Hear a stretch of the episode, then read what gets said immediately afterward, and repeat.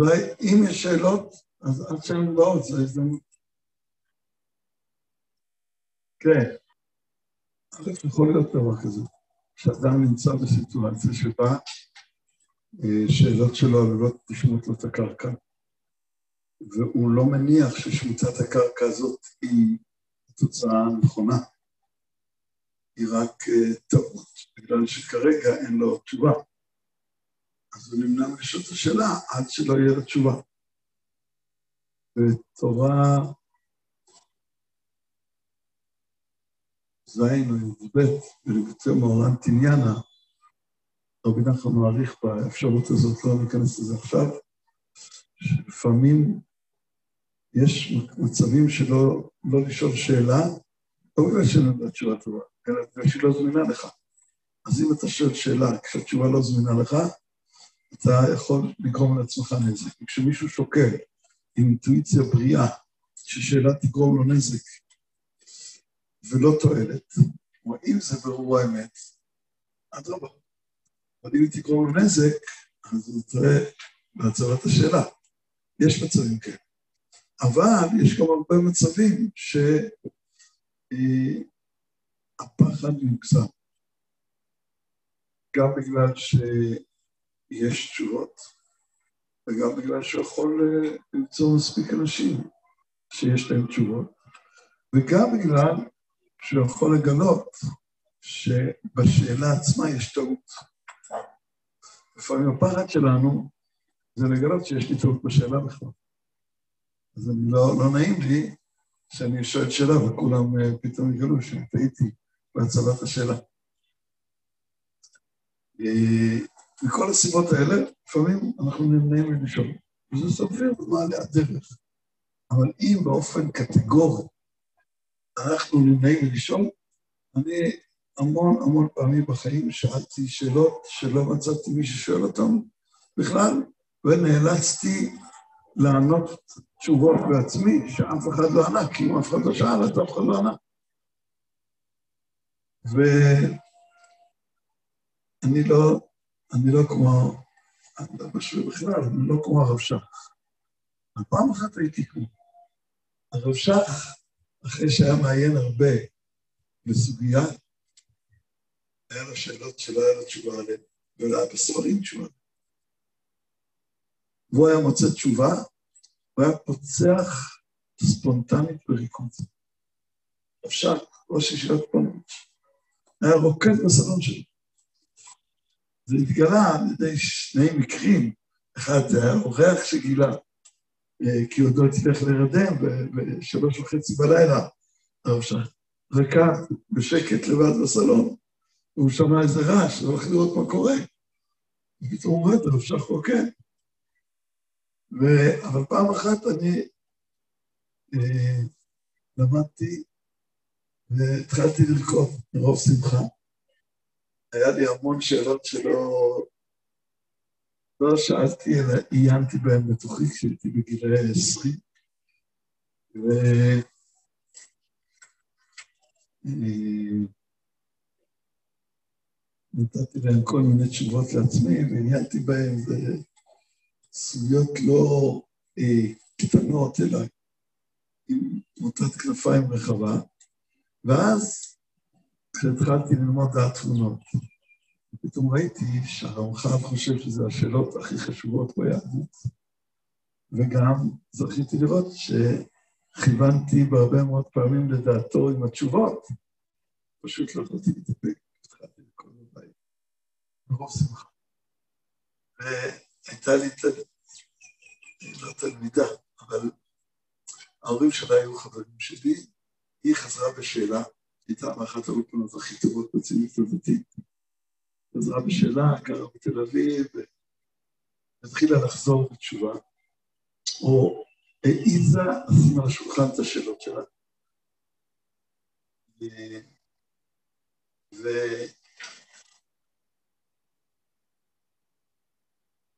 וההורים שלה הגיעו אליי, אמרו לי, יש לה שאלות כאלה מיוחדות, אולי אתה יכול לדבר איתה. ואמרתי לה, שאלות שלך, שאלות של הרמח"ל לדעת לנו. השאלות הכי חשובות ביהדות. המורה שלך באולפנה לא ידעה, לא למדה דעת תמונות. לא ידעה שזה שאלות כל כך עמוקות. לא איזה לשאול אותם בעצמה, וודאי לא ידעה את התשובות. ואת היית בחורה עם מעלות גדולות, ומגיל 16 כבר שעת שאלות חשובות. והרמח"ל עשה כמו שאלות האלה, היא למדה את התמונות. אור הוא עיניה. לימים גם ערכתי לה את החופה, כשכל גדולי עולם היו, כי העולם שלה היו רב חשוב, בנית חשובה, וכל גדולי עולם היו, ואני ערכתי את החופה, הרגשתי מאוד לא נעים. רבותיי היו שם וערכתי את החופה, ולימים גם הבן שלה למד אצלי לישיבה. עדיין לא מבין. אבל יש לנו הרבה פעמים שאלות שאנחנו לא מעיזים לשאול, אבל באמת שאלות מצוינות. ואם המורה באולפנה לא יודעת, זה לא אומר שאף אחד לא יודע.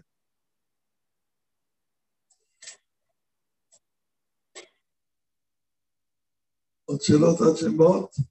אם לא, לי יש שאלות. זהו, כן.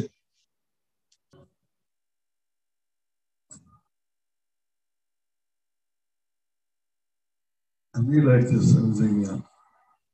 אם הוא היה בן 15, אז יכול להיות שזה היה מבטא מערכת יחסים מורכבת עם הכיפה.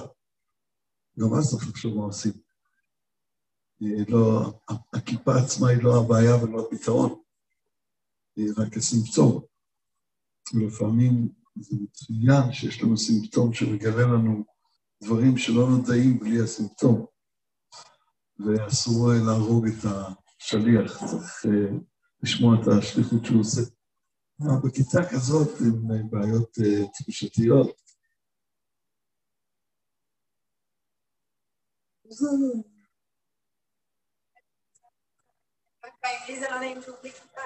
כן. אתם משייפים. ובאוכל ובתפילה לבקש תעשי בו גם בברכות. אם אתם מותחים את החבל, בעיניי לא. אבל אם בכיף כזה, תעשי את הסימן, תגידי לו, אתה שוכח, אתה מוסיף את הכיפה, אתה צריך משהו ביד. אתה רוצה שאני אזכיר לך או לא? נספר לך סיפור. היה לי פעם בן 15. היינו גרים בקומת קרקע, שזה נדע מביא. לא ידענו, הוא היה קם בשתיים. 12. קם, הוא אוכל אותך הצהריים. מה אם שחליס?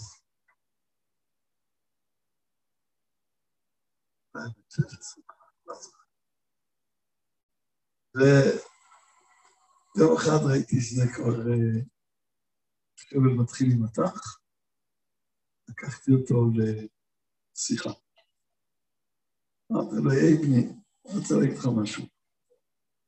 קודם כל הנחת עבודה. מי עובד אצל מי? אתה עובד אצלי או אני עובד אצלך? נבן מהשאלה. אמרתי לו, אני רוצה להגיד לך דבר ברור, אני עובד אצלך, אתה לא עובד אצלי. כלומר, בעבודת השם שלך, אני פה בשביל לעזור לך. אתה לא עובד את השם בשבילי.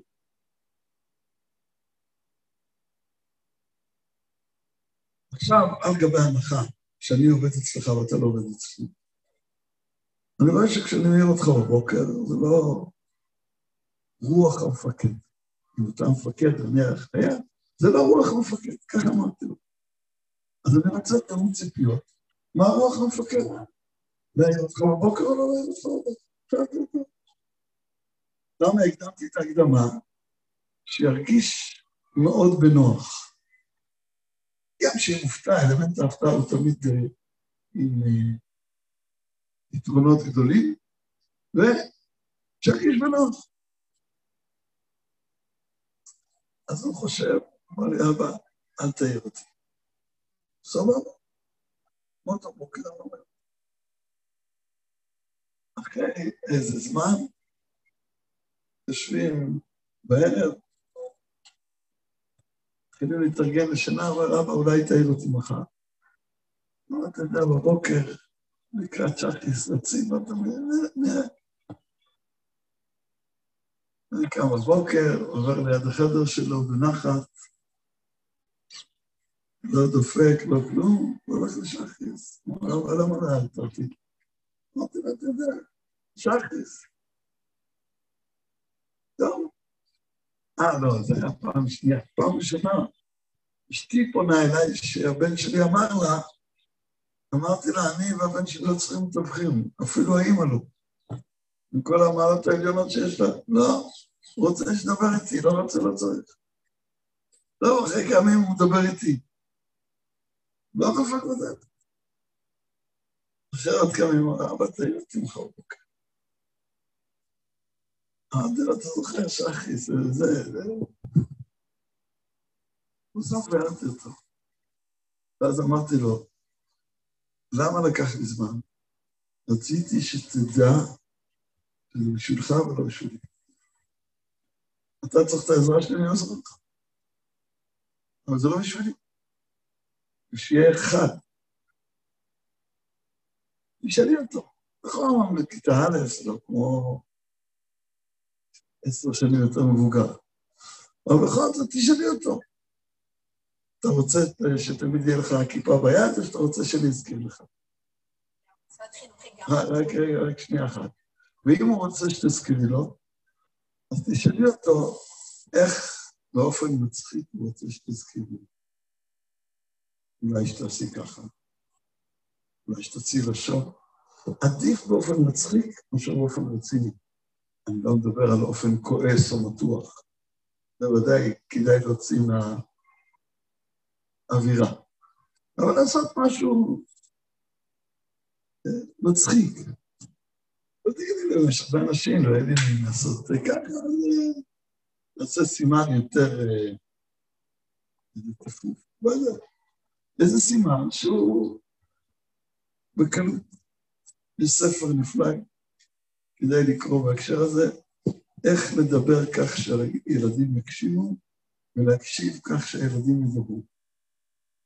אחד הדברים שהוא מלמד שמה, זה שכדי להזכיר תזכורות לילדים, צריך לעשות את זה כמה שיותר קצר, ועם כמה שפחות מילים, עדיף לא שום מילה. רק סימן. כל מה שמעבר לזה, זה מחמיא. עכשיו דיברתי אתמול בערב. אבא, הבת שלו הלכה לאיזה מקום לא פשוט, עוד 16. עושים. אז אמרתי לו שצריך לשים על השולחן בפני בת כזאת את הבעיות המרכזיות, להגיד לה שהיא משמעה אלכוהול או סמים, או עבירה על איסור נגיעה, בגלל שזה משהו אידיאליסטי, אבל גם בנים וגם בנות. אז זה לא. אנחנו מבינים מאוד את הצורך שלך, אבל זה לא. בכלל בנים ובנות זה לא פשוט, זה כבר אמר לה בהתחלה. ואז הוא שאל אותי אתמול בערב, האם לחדד לה את האיסור נגיעה. ואני הייתי בשיעור, עד שצאת משום כבר, שלחתי שהיה שיחה, היה מצוין, אמרה שאין שם שום אלכוהול, שום סמים, ואם יש בעיה באיסור נגיעה, זה בזקת שולי, זה לא השיח. אבל מה אני הייתי אומר לו? בחורה בת 16 לא צריכה שאבא שלה יגיד לה שיש איסור נגיעה, היא יודעת את זה טוב.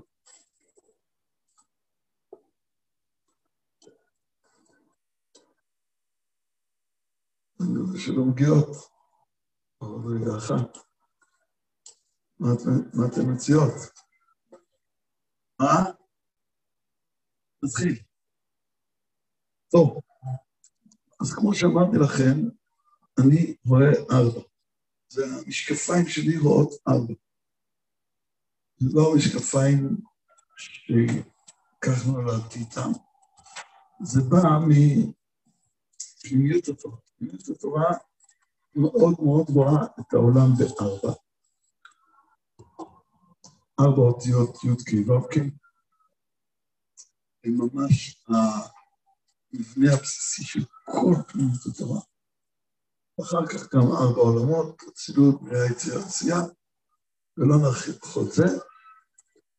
ובעצם על פי זה רואים המון המון דברים. אני רוצה להתבונן ב4 טענות שונות, או 4 דמויות שונות, בפרשה שלנו. מי שאין לו משקפיים שלנו, אבל לא רואה את זה. מי שיש לו משקפיים, אז אני נמצא בפני שמי של משקפיים שלהם אחרות, אבל אולי אפשר להעשיר את הראייה על ידי בעיקר כוח, וניצר בכך אתם מביא ולתן באבינם בני אלירה, ועוד בן פלט בני אלירה. ויקום לפני משה אנשים בני ישראל 50 ו-200 לסיידה, קריאה מועד אנשי אישה. יש פה בעצם 4 דמות. 2 יחידים, זוג אחד ו-250. ויש את קורח, שהוא דמות לעצמו, והוא נענש באופן אחר מכל השאר. יש את דתן ואבירם שנענשו בעונש משלהם, יש את 50 ו-200 מקטירי הכתובת שנענשו בעונש משלהם, ויש את און בן פלט שלא נענש. הצליח לחמוק. יש מחלוקת איך הוא חמק. לא רק בעונשים הם שונים. אולי נפרט את העונשים. און בן פלט, כשיש את העונשים, הוא לא מופיע במקרא. כיוון שהזמן קצר, אני לא אראה הכל בפסוקים, אתם תוכלו לראות את זה אחר כך. הגמרא קוראת לזה הבלועים והשרופים. און בן פלט לא נענש, כשמתוארים האנשים הוא לא פה ולא פה, אם הוא היה זה היה עם דתן ואבירם, אבל דתן ואבירם בולעת אותם האדמה, ואת און בן פלט לא. הם הבלועים, דתן ואבירם, 250 איש הם השרופים, שהביאו קטורת ונשרפו איתה, וקורח, שהוא היה גם מן השרופים וגם מן הבלועים. הוא מופיע בשניהם. חז"ל אומרים שהוא נשרף מקטירי הכתובת, נעשה כדור של אש, התגלגל, שדי מרחק, כי זה היה אוהל של דתן ואבירם, וזה היה לפני אוהל מועד. כל מחנה לוויה עוד היה בין זה לזה, הוא התגלגל מאוהל מועד עד לאוהליהם של דתן ואבירם, ונבלע איתה. ובני קורח לא מת. אז הוא ומשפחתו זה שמת. זה 4 אנשים שונים. אם זה 4 אנשים שונים, אז כנראה שכל אחד חטא חטא.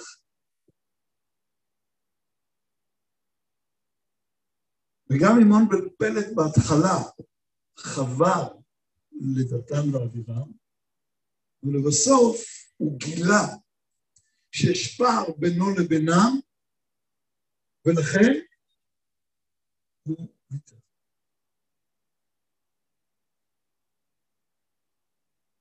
און בן פלט, און בן פלט זה הדמות הכי עלומה פה, היא מוזכרת בהתחלה, היא יותר לא מוזכרת. רק חז"ל משלימים לנו את המידע שלא קרה איתו כלום, שהוא נפלט מן העונש, ובעצם גם מן החטא. למשמעות של זה יש הרבה מה לדבר, אני לא אאריך היום באון בן פלט, אני רוצה בסוף להאריך היום קצת יותר בקורח, לאור הפער בין השרופים לבין הבלועים, כי הוא היה משניהם, והדאבל הזה הוא יהיה אולי עיקר הדיון שלנו. כן. זה דעה אחת בגמרא, במקראות זה לא נמצא. דעה הראשונה בגמרא זה שהוא התפכח,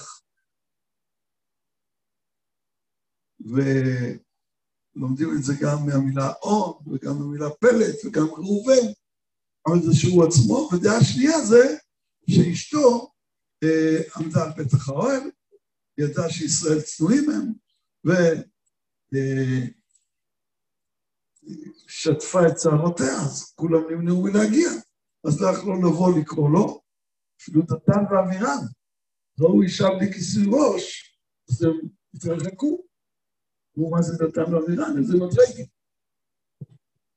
אז היא ידעה את זה, או הייתה בטוחה, שאם היא תפרה את צערות ראשה, הם לא עברו. וככה אומרת זה כמו. טוב, הסיפור הזה יש לו הרבה מה לעיין, יש לו עוד דוגמאות היסטוריות, אפילו יותר מחודדות. עכשיו ניכנס אליהם כאן, כשרות לחנוכה, זה לא המקום כאן לדון בהם. איך אישה מצילה את בעלה, ומה, האם יש היתר, מה היתר? טוב, אבל לזה אנחנו לא נעשה. און מלבלת נשאיר אותו כאיזה משהו עלום. אולי נגיד בכל זאת מילה אחת על און מלבלת. לא נעריך.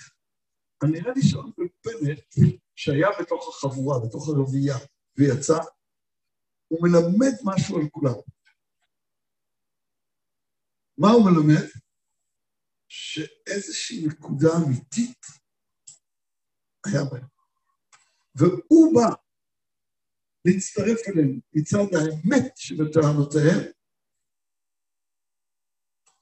ובסוף הוא גילה שהוא כיוון למשהו אמיתי והגזים קצת, אבל לא התכוון ללכת עם זה באמת עד הסוף, והם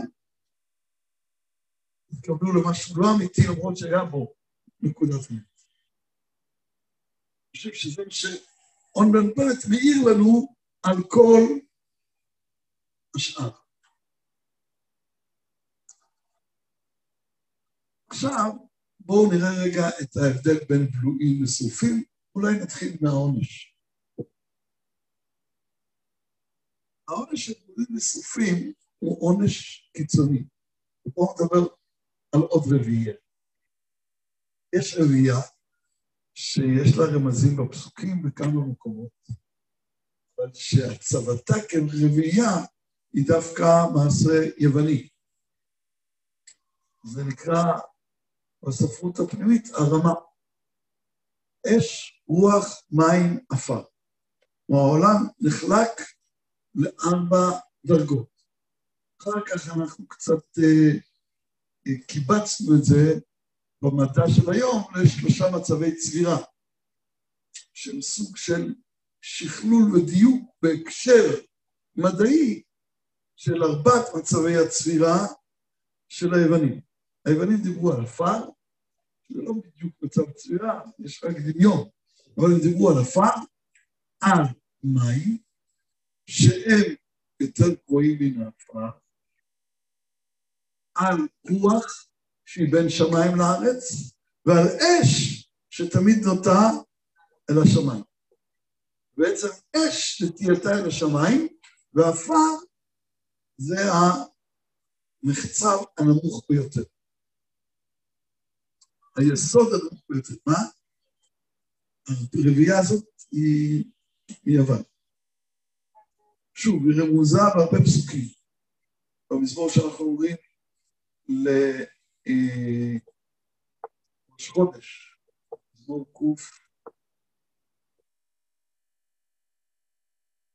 מה? קופצת? זה שמה, ראש חודש, ברכי נפשי זה שבע. אז במזמור הזה יש את כל הארבע דרגות, ויש עוד מקומות. שבפסוקים יש את כל הארבע דרגות, אבל לא מוגדר כרביעייה עומדת לפני עצמה. מצד?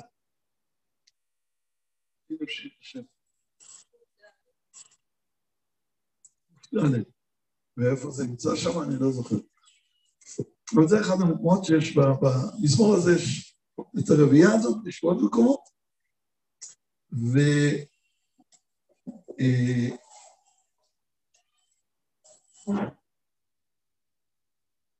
נחזור אלינו. אז שרופים ובלויים בעצם נשני קצוות. שרופים זה יסוד האש, ובלויים זה יסוד האפה. עכשיו, אם נראה את הטענות שלהם, נבין שהעונש הוא לגמרי משקף את הנטייה של כל אחד מהם. וזה פלא שיש פה צירוף של נטיות מנוגדות לחלוטין, בקצוות, שמתקבצות לדבר אחד, ובעצם מי שקיבץ אותם לדבר אחד, זה קורא. הוא היה גם וגם. כאן נראה לי יש לימוד עמוק על דמותו של קורח כנגטיב של המנהיג.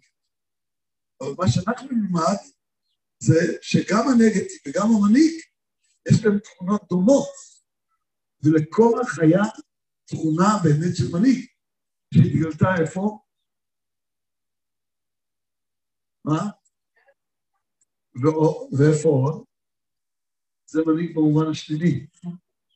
אז אנחנו אומרים, קורח שפיקח היה מה ראה לשטות זו, שראה שעתיד לצאת ממנו שמואל הנביא, ששקול כמשה ואהרון ביחד, שנאמר, משה ואהרון בפניו ושמואל וקורא שמו, הוא ראה שעתיד לצאת שמואל, באמת שמואל דומה למשה רבנו, גם במשה רבנו פה בפרשה, ויש בו את שתי התכונות האלה, ושמואל בדורו כמשה בדורו.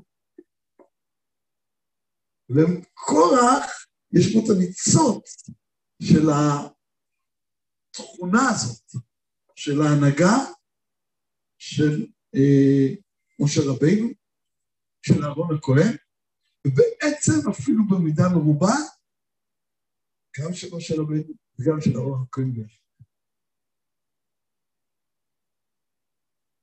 אם הייתי מעיז, הייתי שואל שאלה, להעיז? לא, אני אמרתי לו שאני אעיז. אם היו משה ואהרון, מי היה מהבלויים, מי היה מהשרופים, או מי הוא הלאום הזה של הבלויים, מי הוא הלאום הזה של השרופים. נראה פשוט שהארון הוא של השרופים. ואז נשאר, שמשה רבנו הוא הלאום הזה של הבלויים. וזה צריך הסבר.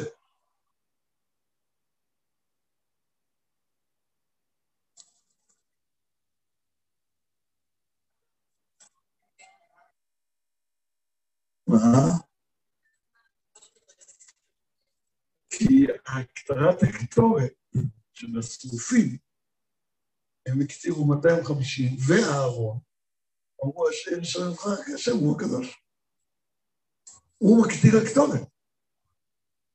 הוא זה שנבחר, הקטורת באמת. בואו נתחיל. פסוק ת"ז, מהשאלה שלך. יש פה הרבה מה לראות, אבל נתחיל מהשאלה שלך. פסוק ת"ז, אנחנו פרק ת"ז, פסוק ת"ז. ויאמר משה אל קורח, אתה וכל עדתך היו לפני השם, משה לא בעסק. אתה והם והארון אחר. כלומר, השרופים, קורח, שהוא לא, הוא לא אומר, אתם והארון. קורח שהוא סיפור אחר, כי הוא גם מהבלויים. הארון, 250 זה העדת, מה שנקרא עדת קורח. והארון, זה שכל השרופים יום אחד, הוקחו איש מחתתו, ונתתם עליהם כתורת, ונתתם לפני השם איש מחתתו. 50 ו-200 מחתות, ואתה, והארון, איש מחתתו. ויקחו איש מחתתו, ויתנו עליהם אש. זה השרופים. אז שימו עליהם כתורת, ועמדו בית החול מאוד, ובשל הארון. וקרן קורא את כל העדה, קורא לזה וקצת, עכשיו עוברים לדתה ואווירה, אל הסופים, נעבור לפסוק למדי, ואש יצאה מאת השם, ותאכל את 50 ו-200 איש, מקריבי הקטורת. אז הארון לכאורה הוא מאוד בולט שהוא מהסופים. למה משה הוא מהבלויים? כלומר, מה זה מהבלויים? הלאום הזה. ואם יוצא ככה, אני רוצה שקורח הוא בעצם שקול כנגד משה ואהרון. הוא גם מהסופים וגם מהבלויים. הוא שני הצדדים. זה שמואל. עוד מעט. אולי נגיד.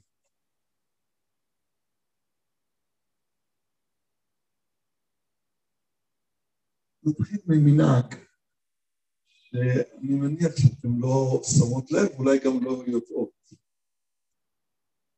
ראשי ישיבה בעולם הליטאי יושבים עם הפנים אל הקהל.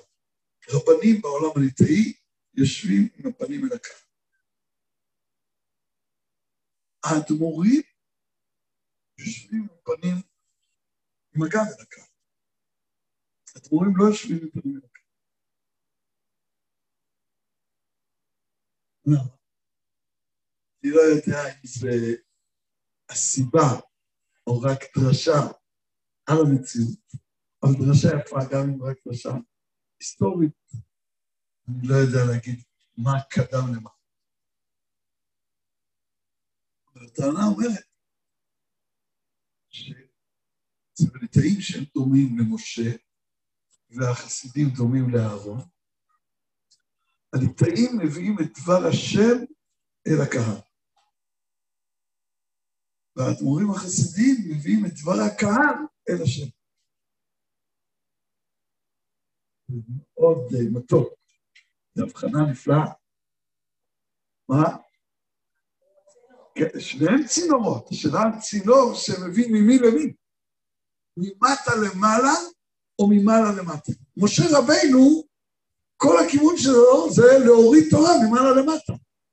וזה שהיד של החץ, של הוקטור, של דמותו של משה, זה המטה. ואילו היד של הארון זה המעלה.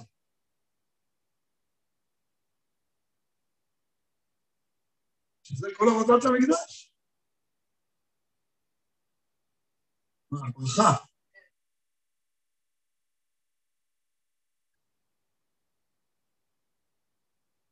הם נעשים כמו שישים, עם הפנים לקהל. יש, רק מתחילים.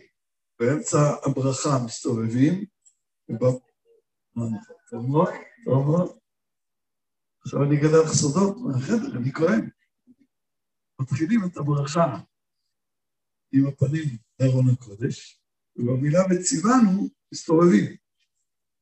אם צפוף, אז לפעמים נצמד פרקים. ומסתובבים, והברכה עם הפנים לקהל. א', אפשר לראות את זה גם אפילו. אבל זה הדרך יותר פשוטה, בוודאי כאן, שהארון עומד עם הסופים בעבודת האש, אז ודאי שכאן זה מאוד חן, ויותר מכך, כשהולכים לבלויים, בואו נראה בפסוק כ"ג, אני חייב לך עוד תשובה, תזכיר לי עוד סוגריים של זה, אבל בואו נראה בפסוק כ"ג מה קורה לבלויים. וידבר השם אל משה לאמור, דבר אל העדה לאמור, ועלו ישראל במשכן קורח ואתה מעבירה, מי חסר פה? אהרון, לא נמצא. ויקו משה, ויחד נתן ואומרה, ולכל חם, זקני ישראל, מי לא נמצא? אהרון. ודבר, אנחנו סונה, שמראים ידים, ולא במשכן קורח נתן ואומרה, און ופלט לא נמצא, נתן ואומרה, והוא משם זרתתו, כרקמות כל האדם, ועברה, והיא כחלותו, ותבקע הארץ, ותפתח את פיה, ותבלה אותה, וירדו בהם כל הממשל האל, אז בואו ישראל נדמה נעשית, קראו בהם דגלן הארץ, ואיפה אנחנו נמצא כל הזמן הזה? באוהל מועד עם הסופים. אז זה ברור שהחלוקה פה היא מאוד חלקה.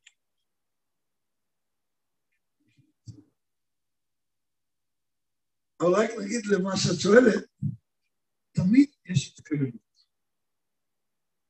המילה התקללות אומרת שאין דבר כזה שחסד הוא רק חסד וגבורה היא רק גבורה. יש גבורה שבחסד וחסד שהוא גבורה, ותמיד יש התקללות של זה בזה. וזה בדיוק הנושא שלנו. שבעצם שמואל וקורח, זה בקדושה וזה בנפילה. הן הדמויות שמקשרות את שני הצדדים, כי יש קשר. אם נדבר על אבא ואמא בבית, מה התפקיד של כל אחד? כל אחד יש לו תפקיד. גם ביולוגית. זה ברור. כל התחינות שלי מאשתי, שגם אני ילד פעם אחת, נענו בשלילה. התימות לה. זה לא עובד. אז התפקידים הן מהויות שונות.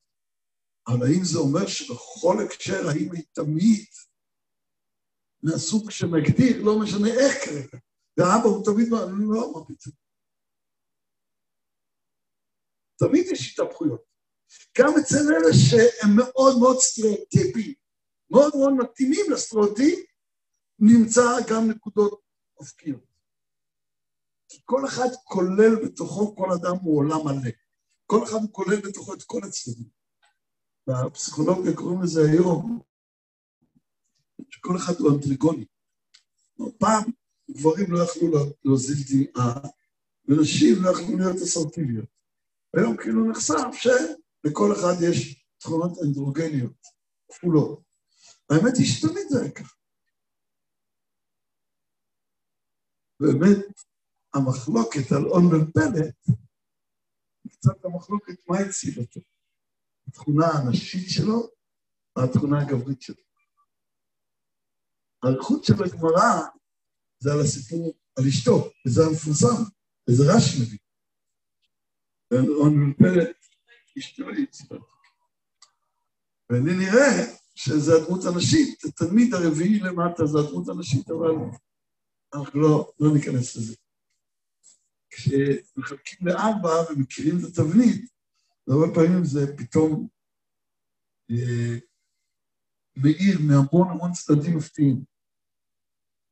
אבל לא ניכנס לזה. אשתו יצילת זה אחד הדברים המפתיעים פה. נחזור לענייננו. אז אם כן,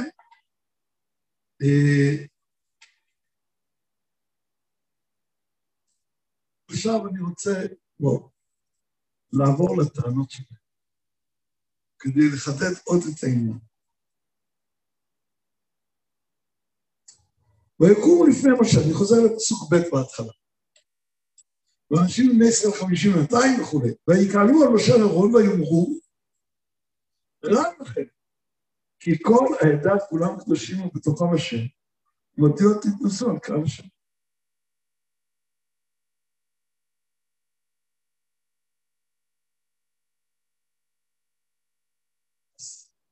הם אומרים כולם קדושים. גם אנחנו שייכים לעולם הקדושה. מה הרצון שלהם? להיות במעלת הקודש.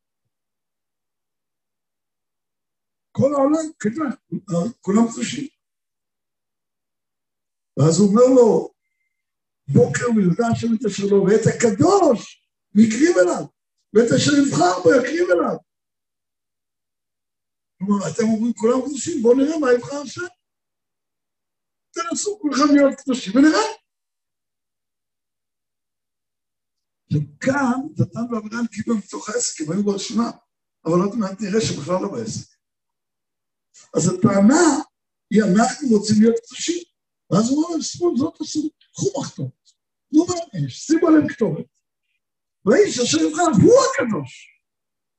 ואם הוא יבחר בכולם, אז אתם צודקים. אז גם אתם קדושים. כלומר, גם אתם כהנים. גם אתם, רק תראה קטורת, כשרה, לגיטימית.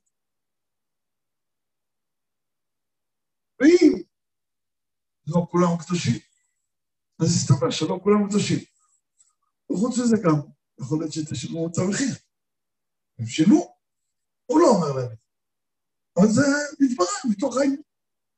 מי שטוען שהוא קדוש, הוא לא קדוש, אז הוא פרץ אל הקודש. והתוצאה בהתאם. ועכשיו תראו מה כתוב כאן, והאמר משה אל מי?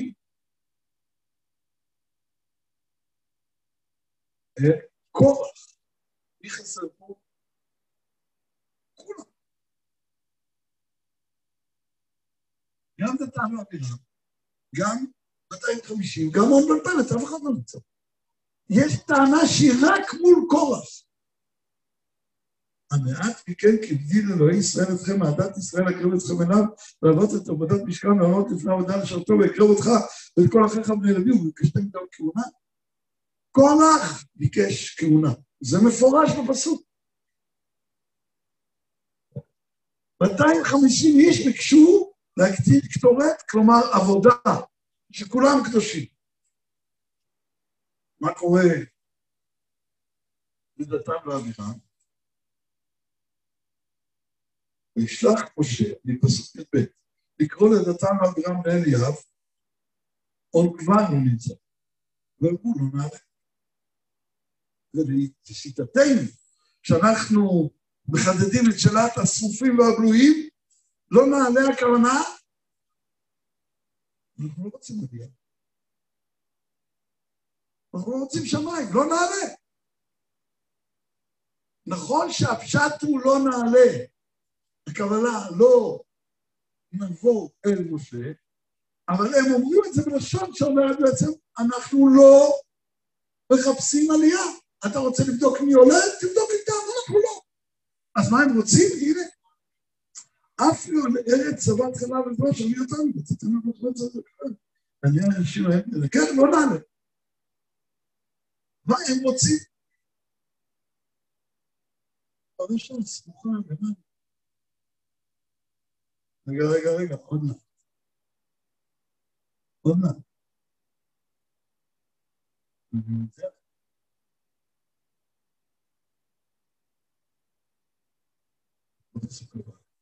פסוק לפני, את מתכוונת. כן, אני קראתי את יהודה. דילגתי ליהודה. המעט כי דתן וארץ זבת חלב ודבש תעמיתנו במדבר, כי תשתרר לנו גם להשתרר, אף לא ארץ זבת חלב ודבש תעמיתנו, ותתנענו לא רצנו לך. אני השם האלה תנקה, לא נעלה. אז מה אנחנו מחפשים? ארץ, לא שמיים. אנחנו לא רוצים לעבוד. אבל אתם תחתנו לארץ זבת חלב ודבש, עכשיו היה מרגלים, ומה אתה עכשיו אמרת לנו שיקרה? שאנחנו נמות במדבר. לא רוצים. אל תנהל אותנו. השתפת לנו ארץ, ולא קיימת. זאת טענה מסוג אחר לגמרי.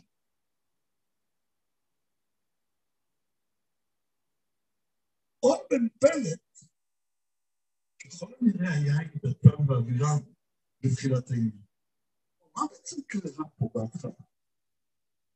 הפסוקים פתאום מתחלקים לנו. בהתחלה מונים את כולם ביחד, את כל הארבעה. ואחרי זה מסתבר שדתן ואבירם אומרים, אתה הבטחת לנו ארץ ולא הבאת לנו. ועכשיו אמרת שאנחנו עמוד במדבר, אנחנו לא יכולים לשתף פעולה עם זה. אנחנו רוצים ארץ, נחלת שדה וחרב. זה מה שהבלויים רוצים. ומה הם קיבלו? ארץ. אבל כמו שהם רצו ארץ בצורה שלילית, הם קיבלו ארץ בצורה שלילית.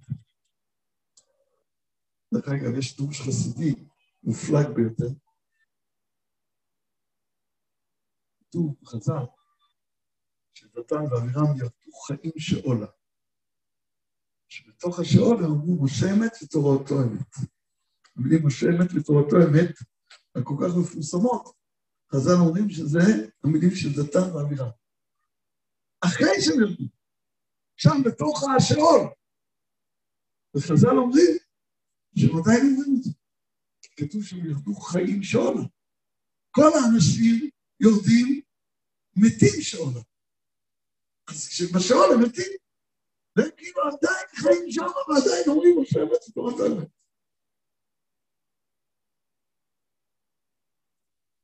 אז יש דרוש חסידי שאומר שהניצוץ של דתן ואבירם ושדתן ואבירם ביקשו לגלות אלוקות בארץ. לא רק ככיוון, אלא להיות בארץ נחלת שדה, שהשדה תהיה הנחלה שלי, לא הבעלות שלי. כמו לקנות את מערת המכפלה כנחלה, שפירושה המקום שבו אני חי, כאילו יש כמה דמויות שהן חיות עד תחיית המתים גלילה. חנוך, נהפך למלאך. אליהו, שנהפך למלאך. ושניהם בעצם עלו השמיים. וכנגדם יש שניים שירדו ארצה. והם עדיין בארץ. אומרים משה אמת ותורת האמת, הם לא מתו. זה גם בשורה טובה. שהם יעמדו בתחיית המתים ויקנו משה אמת ותורת האמת בארץ. מה? נכון. אז עתידה ארץ ישראל שתתפשט.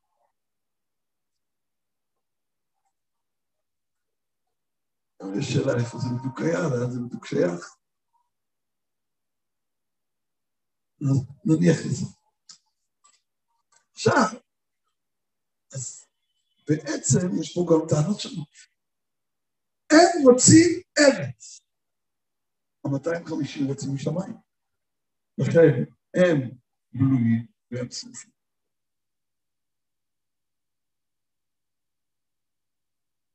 מאיפה לומדים חז"ל?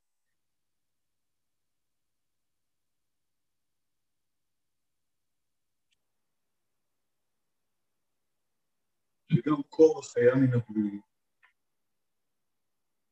כשפסוק כ"ד כתוב, דבר אל העדה לאמור, ועלו מסביב למשכן, קורח דתן ואבירם.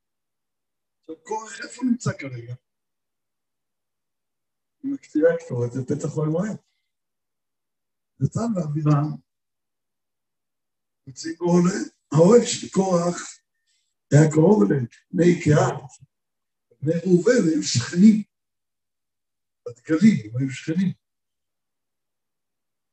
זה הדרושים, שזה הקשר. ועכשיו אוהל לשכנו. דתן ואבירם. היה כל מי שווה לכם דתן ואבירם, ועלו, שוב בכ"ז, ועלו מעל משכן קורח דתן ואבירם מסביב, ודתן ואבירם יצאו לצמיד פתח העולם. ואיפה קורח? הוא לא יצא פתח העולם. אבל כשמשה מסמן מי הולך להיבלע, משכן קורח כן נמצא.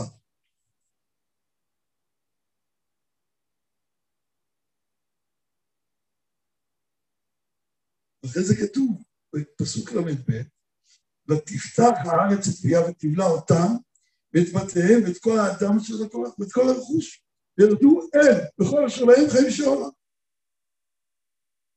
נכון שאפשר לומר שזה כל בית קורח, בלי קורח. חז"ל אומרים שזה לא הפשט. אלא שגם קורח נבלע.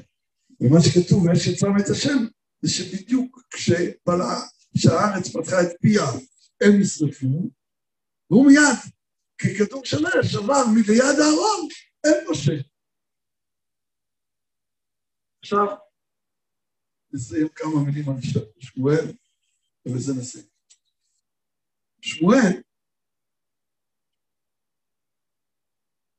נולד בבית השם, כלומר, נולד בבית אלקנה, אבל האמא שלו מביאה אותו לבית השם.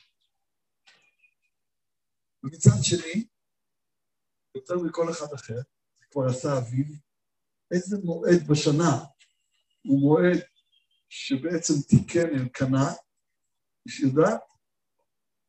ט"ו באב. ט"ו באב זה היה המועד של עלייה להביא ביקורים, זה היה מועד הנוח, ואלקנה ראה שנמנעו העם מלהביא ביקורים, והיה הולך כל פעם במסלול אחר כדי לעורר את האנשים להביא ביקורים. שבועות זה ביקורי חיטה, זה ציבורי. מה שסלנו על כתפינו זה לא פשט. סלנו על כתפינו זה בט"ו באב. למה? פשוט בשבועות אתם ראית עכשיו ענבים? אין ענבים. יש מוטציות גנטיות מכוונות במעבדה, אבל ענבים סתם בזה אין. זה הכל התאנה חמתה פגעה, זה כפרים סמדה. נתנו ריח, אבל עוד לא, אין ענבים. מה? לא. עכשיו הסיפור, אבל ברגלי, פרשה הקודמת, כשיוצאים בראש חודש תמוז, כתוב הימים ימי ביקורי ענבים. ביקורי זה התחלת הענבים. אז התחילו הענבים אחרי זה התאים. אחרי זה הרימונים, אחרי זה התמרים. אז בט"ו באב הוא היה הולך להביא ביקורים. וכאין זה שמואל, כתוב אומר שהוא היה סובב בכל ישראל לשפוט אותם. יש לו שני צדדים. כאן אנחנו כבר לא נוכל להעריך, רק כלומר שמנהיג אמיתי, יש לו שני כתבים שמתרוצצים בנפשו. בדור הראשון זה היה בשתי אימויות, ובדרך כלל אין לנו שתי אימויות מנהיגות. משה היה זה שהולך לישראל, כמו שהוא הלך לדתן ואבירם, ואהרון היה זה שהוער אל השם, אם כי יש התקללויות עצומות ביניהם. הרי בחטא העגל, אהרון נשאר ומשה על ההר, אחרי זה מתהפך. יש הרבה מלזים. מה? לא. מה יותר במעלה זה מתהפך עד מידה. לא שמעתי מהרב יצחק. כלומר, שהלב הוא יותר פנימי. המוח הוא יותר עליון. אבל פנימיות הלב היא יותר עליונה מהמוח. פנימיות המוח יותר עליונה בפנימיות הלב. כמה פעמים אומרים את זה? עד מידה. יראה ואהבה. יראה היא הבסיס, ועליה אהבה. אבל יש יראה יותר עליונה מאהבה. יש אהבה יותר עליונה מיראה עליונה. כמה פעמים אומרים את זה? עד מידה. נחזור לענייננו. אז שמואל, שהוא כמשה ואהרון, הוא אחד צד אחד כשהם רוצים מנוחה, אז הוא אומר להם, אתם עובדים באשר. הוא אומר, אין דבר. כאן. תפנו לשם. לא אותי מאסתם, כי אם את השם מאסתם. ומצד שני, כששאול חוטא, כל הלילה בוכה. בשביל ששאול ימשיך להיות מלך. ובדור הזה, היו פה שני צדדים. ובאמת, הטענות היו בשני צדדים. וקורח הוא איזה שורש של שמואל, של דור שבו שני הצדדים התלקטים לאישיות אחת. ולכן הוא היה גם מנבואים וגם מנבואים. אחרת אולי מנבואים. היה להם שני הצדדים. מה לא נבלו? רק נוספים. הגמרא מפרשת, אבל זה ממש הפשט. יש הסופים והבלויים, ורק אורך היה גם וגם. שבת שלום, וגם המשך מוצלח לכל אחת ואחת בשני. ביום שני אני עוד אהיה פה איזה מסיבת סיום, חמישי הבא כבר כנראה לא. תודה רבה, כל טוב.